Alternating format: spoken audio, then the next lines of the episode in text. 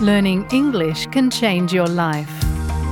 Did you know that you can improve your English and learn about Australian culture at the same time? With the SBS Learn English podcast, you'll become more confident using Australian expressions in your everyday life. Each episode is around 10 minutes long, so they are easy to fit into your day. You'll love learning English with SBS Learn English. Listen wherever you get your podcasts. Những quyền hợp pháp bảo vệ người già nhận các dịch vụ chăm sóc người cao tuổi do chính phủ trợ cấp, được nêu trong hiến chương về quyền chăm sóc người cao tuổi theo đạo luật chăm sóc người cao tuổi, ban hành năm 1997. Hai quyền đầu tiên trong số 14 quyền của người cao tuổi căn bản trong hiến chương, bao gồm quyền được đối xử một cách đàng hoàng và tôn trọng, cũng như được hưởng các dịch vụ an toàn và chất lượng. Một biện pháp bảo vệ khác là quyền khiếu nại mà không bị trả thù và được giải quyết khiếu nại một cách công bằng và nhanh chóng. Ủy viên Janet Anderson, lãnh đạo của Ủy ban An toàn và Chất lượng Dịch vụ chăm sóc người cao tuổi, cơ quan quản lý quốc gia về dịch vụ chăm sóc người cao niên do chính phủ tài trợ. Bà nói rằng, Ủy ban thường đến thăm các viện dưỡng lão để giám sát công việc của các nhà cung cấp dịch vụ và giữ họ có trách nhiệm với công việc. Những điều chúng tôi xem xét ngắn gọn là họ có đối xử với người cao tuổi đàng hoàng và tôn trọng không? Họ có để người cao niên tham gia vào các quyết định về việc chăm sóc hay không? Dịch vụ của họ có an toàn và chất lượng không? Họ có điều chỉnh việc chăm sóc phù hợp để đáp ứng với nhu cầu và sở thích của các cá nhân hay không? Họ có quản lý hiệu quả các rủi ro đối với sức khỏe và an toàn của khách hàng cao niên hay không? Họ có đủ nhân viên không?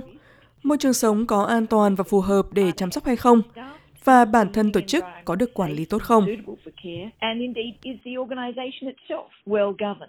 Bà Anderson giải thích, nếu một mối lo ngại vẫn chưa được giải quyết, Ủy ban là cơ quan chịu trách nhiệm giải quyết các khiếu nại chính thức của người cao tuổi dùng dịch vụ chăm sóc hoặc người đại diện cho họ. Nếu họ lo ngại về một số khía cạnh trong việc chăm sóc của mình, thì lựa chọn tốt nhất là nói chuyện với nhà cung cấp dịch vụ chăm sóc đó. Thế nhưng có thể có một số lý do khiến cho một số cá nhân không thoải mái hoặc miễn cưỡng nêu một vấn đề trực tiếp lên nhà cung cấp dịch vụ. Và trong trường hợp đó, chúng tôi sẵn sàng hỗ trợ.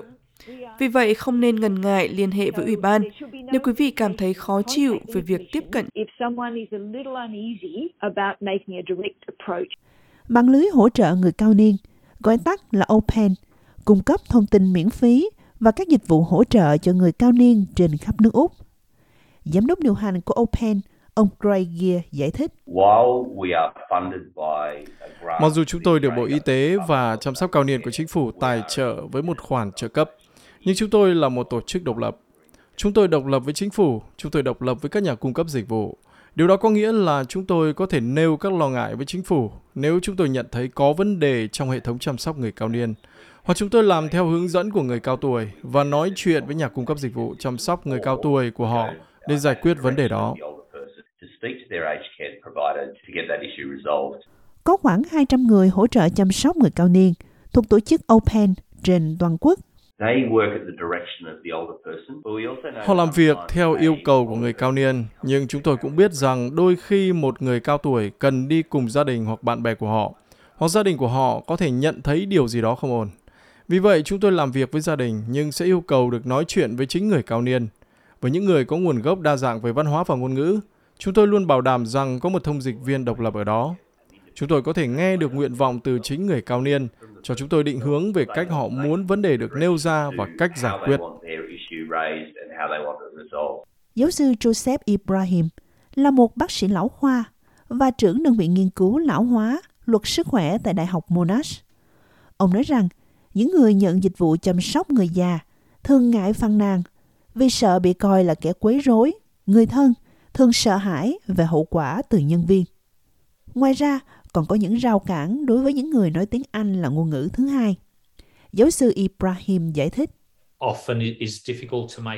Thông thường rất khó để đưa ra lời phàn nàn và chỉ ra mức nghiêm trọng của lời phàn nàn đó. Mọi người thường không coi trọng bạn vì giọng điệu hoặc bạn không biết dùng từ chính xác. Điều đó cũng khó để mọi người hiểu tại sao điều này đặc biệt quan trọng với hoàn cảnh của bạn. một ngày, một sự kiện cụ thể hoặc cách mọi thứ được thực hiện. Ông Gear cho biết, hiến chương cũng bảo vệ quyền được thông báo về sự chăm sóc theo cách mà họ có thể hiểu được. Quyền này bao gồm tất cả các dịch vụ chăm sóc người cao tuổi do chính phủ tài trợ. Chương trình chăm sóc cao niên của chính phủ bao gồm gói chăm sóc tại nhà, chăm sóc người già linh hoạt, chăm sóc phục hồi ngắn hạn hoặc chăm sóc cho người cao niên tại nơi cư trú. Bạn cũng cần nhận ra rằng bạn có quyền độc lập, quyền được cung cấp thông tin theo cách mà bạn hiểu. Điều đó có nghĩa là sử dụng thông dịch viên hoặc hỗ trợ giao tiếp nếu có rào cản với sự hiểu biết của bạn. Đó là trách nhiệm của nhà cung cấp dịch vụ, cho dù đó là dịch vụ chăm sóc tại nhà hay chăm sóc tại viện dưỡng lão. Ủy viên Anderson nói rằng, bạn không nhất thiết phải là người nhận dịch vụ để nộp đơn khiếu nại chính thức liên quan đến bất kỳ dịch vụ chăm sóc người già được trợ cấp nào. Cá nhân nhận dịch vụ có thể khiếu nại về một số khía cạnh trong việc chăm sóc của họ một cách bình đẳng.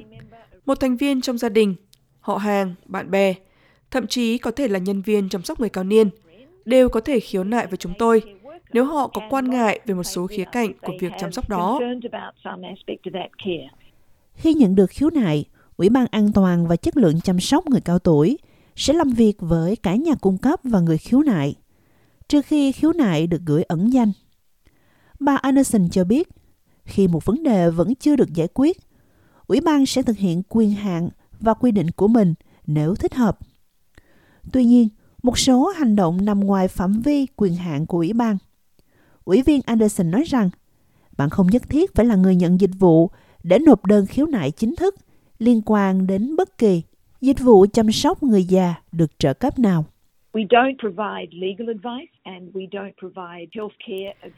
Chúng tôi không cung cấp tư vấn pháp lý và tư vấn chăm sóc sức khỏe.